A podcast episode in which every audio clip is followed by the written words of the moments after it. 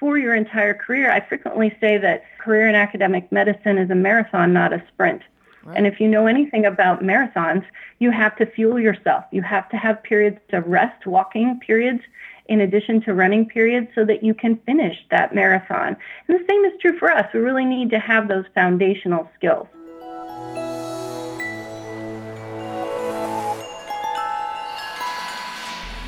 Welcome back to the Faculty Factory podcast. I'm Kim Skarupski, the Associate Dean for Faculty Development at Johns Hopkins. And today we're very happy that we've got Dr. Wendy Ward back. Hi, Wendy. Hi. Dr. Wendy Ward is a professor at the University of Arkansas for Medical Sciences, the Director of Interprofessional Faculty Development, and the Associate Director of Professional Wellness there. Her background is in clinical psychology and ped psych, I believe, right? That's correct. And Wendy has been developing these great 10 tips for early career professionals.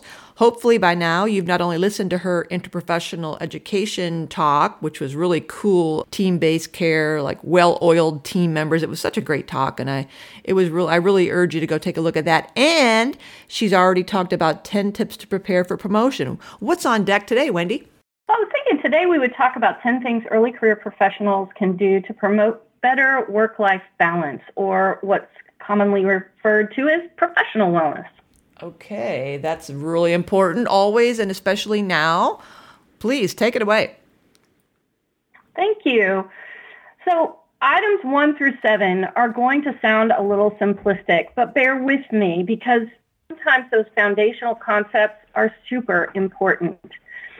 So the first thing to do is to start healthy habits early. So hopefully you've started those in your residency or your fellowship. But if not, starting off with uh, building a schedule and a flow of your day that includes healthy habits can really help protect you from the stress that is commonly uh, occurring in our healthcare system right now. So those healthy habits could include things like healthy eating. Now, I, like all of our listeners, uh, have a very hectic work life. And so being able to sit and have a fully formed lunch um, that I create in the moment is really just impossible. So trying to find ways to eat healthy on the go or in small bits of time or while on conference calls or at meetings, a really important way to try and maintain physical health uh, in your early career, and that will help sustain you throughout the rest of your career. There are lots of places you can find tips and tools for um, building those uh, work lunches. It might be what you purchase and keep in your office. It might be batch cooking ahead of time. Uh, lots of those things out there on the internet. I would really encourage you to go and take a look. The second, and very similar, is to uh, have an active lifestyle. Now, I know my schedule has changed over the years, and so there were times that I was in clinic from 8 to 5, and so getting up early or going after work were my only options for uh, when to do physical activity. Mm-hmm. But I spent some time thinking about where it fit best for me and where I was less likely to say no. I'm a morning person, so early in the morning is best for me. If I wait till the end of the day, I'm too fatigued. But I have friends and colleagues that it's the complete opposite. In fact, my husband is the opposite, so we rarely work out together. But uh, doing it at a time where, where it fits with your own sort of internal likelihood that you're going to do it can really help in sustaining a, a lifetime exercise habit. And we know that exercise can improve physical and mental health. In fact, it's one of two huge impactful things that you can do to promote better health and wellness. Mm-hmm. The other one is sleep, and I'd like to talk about that for a little while disrupted sleep is common. Many of us as healthcare providers work unusual shifts or are on call, and that creates a lot of sleep disruption, which we know has a cascading effect. In fact, not getting high quality and quantity of sleep can impact fatigue. It can impact the degree of medical errors that you might have. Um, it impacts memory. It impacts uh, emotional health. So you're more likely to be t- depressed or anxious, worrying. Um, it can have an impact on you physically, so it will increase the uh, inflammation markers in your system, which can have a cascading effect on numerous health conditions. And so sleep, even though it's something we tend to put last really needs to be put 1st mm-hmm. and make sure that we're getting seven to eight good quality hours. And if our sleep is fragmented because of call, we might need more than that. Right. So add some extra hours for sleep. The fourth thing I would have people think about is time with important relationships. Oftentimes, when we get busy, we drift away from um, the evening with our friends or the date night with our significant other or time with our children. And it isn't a conscious thing, it's just trying to be able to keep up with the requirements in a busy academic medicine career. And unfortunately, one of the best ways to support ourselves in stressful situations is really having those strong relationships, a strong supportive network of people to help us. And so I learned early on that having some time in my week that was quality time with each of my children and with my significant other helped sustain me on the days that I was stressed and maintain those relationships, um, gave to them, and also received nurturance back mm-hmm. from all of those relationships um, to the betterment of their lives and, and, mine as well. And so that's really one that I would strongly encourage people um, thinking about and doing. And it has changed over time. My kids and I, uh, we used to do a night of the week, and I would rotate who I would take out to dinner alone and kind of have that alone conversation with them where they open up about things that they won't in front of their siblings. Um, and I really cherished that. And then we got so busy in after school activities, we moved it to Sunday. So now it's a Sunday brunch that we rotate. So being flexible about the when and sticking with the it needs to be a high priority is something I would recommend to folks my uh, date night with my significant others moved around uh, as well.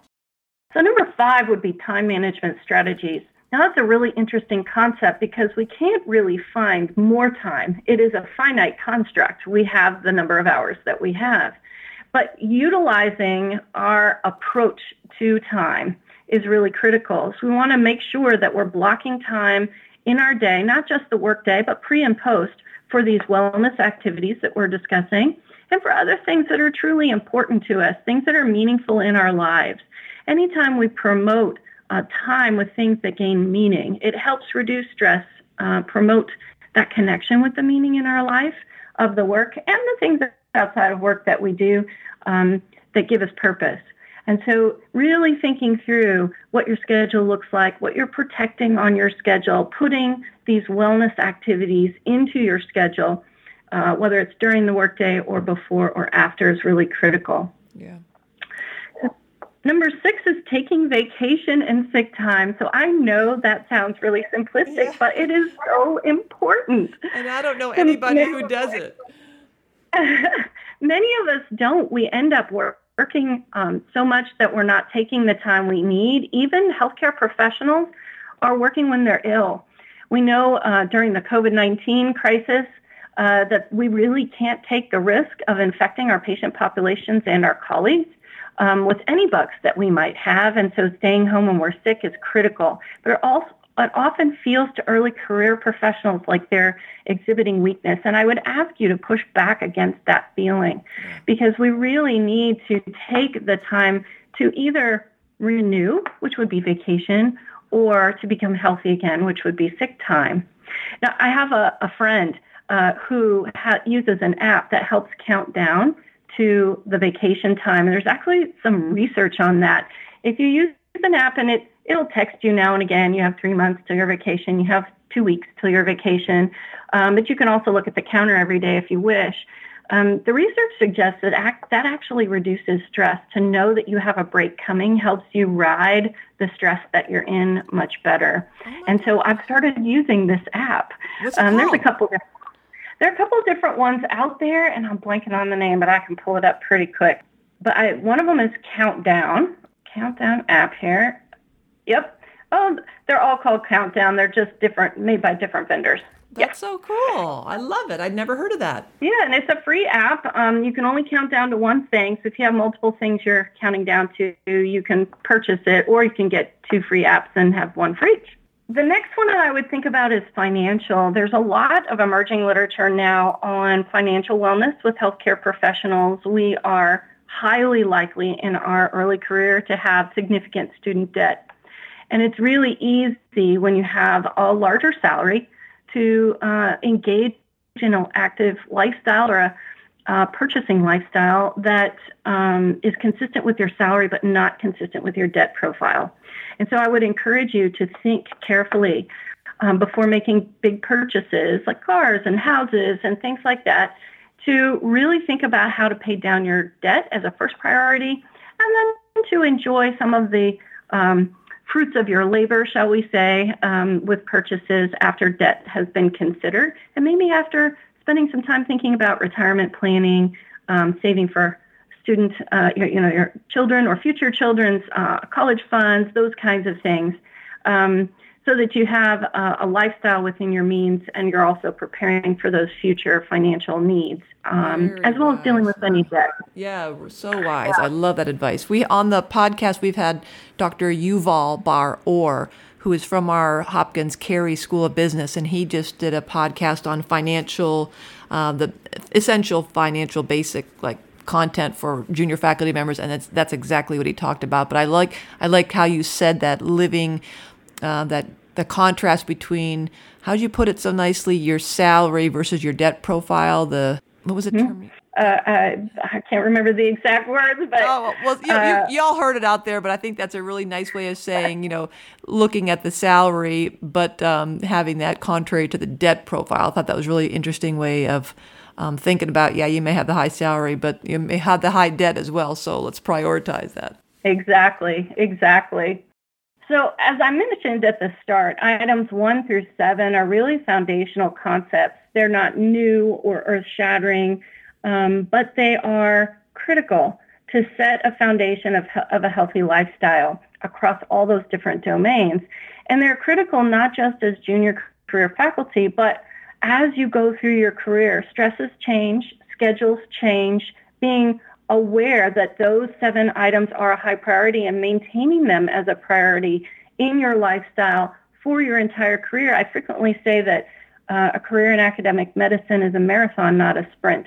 Right. And if you know anything about marathons, you have to fuel yourself. You have to have periods of rest, walking periods, in addition to running periods, so that you can finish that marathon. And the same is true for us. We really need to have those foundational skills. So, number eight uh, really is thinking about times of stress. There are going to be times in our lives where stress is higher. If you're in the inpatient world, it's during flu season. If you're um, in the outpatient world, you have less stress during the summer. It tends to be a little lighter, particularly in pediatric world. Uh, if you're um, a researcher, then right before grants are due are going to be a really stressful time. If you're an educator, um, then those nine months are more stressful than other periods of the year, and particularly around exams. So, whatever track or, or specific area you're in, there are times of higher stress and times of lower stress.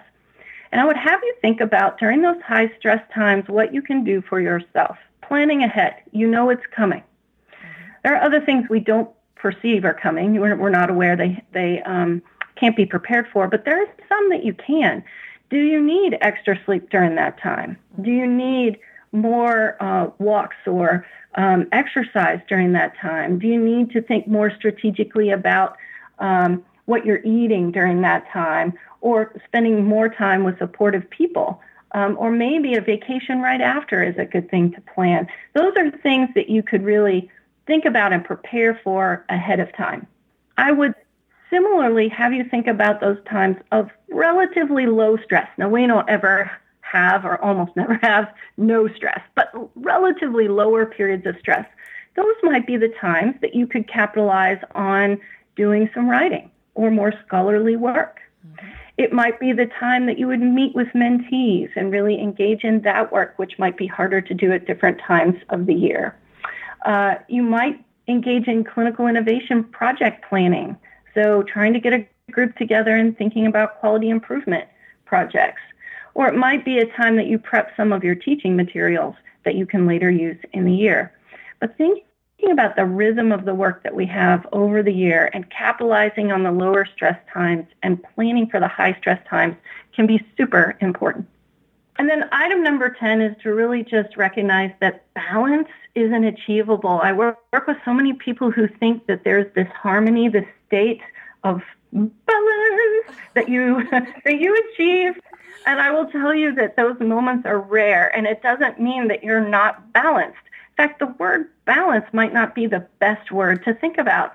Resilient. I think about um, ocean waves or things that ebb and flow. Being able to uh, roll with those changes and uh, maintain an upbeat, positive attitude and to maintain your own physical and emotional health and your relationships with others are really the sign that you have achieved professional wellness.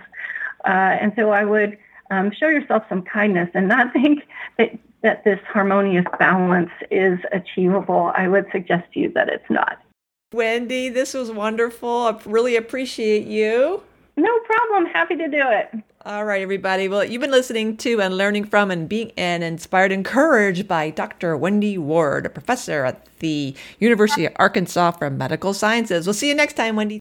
Thanks for tuning in to Faculty Factory Podcast. The mission of the Faculty Factory is to build and support a community of leaders in faculty development who share tools, resources, wisdom, and encouragement in service to our faculty members, schools, and institutions. We encourage you to go to facultyfactory.org to find out more. Get in touch with me, ask me any questions. Maybe you want to be interviewed on the podcast. Thanks for tuning in to Faculty Factory Podcast. We'll see you next time. The Faculty Factory podcast and website is sponsored by the Johns Hopkins University School of Medicine Office of Faculty. For more information, visit facultyfactory.org.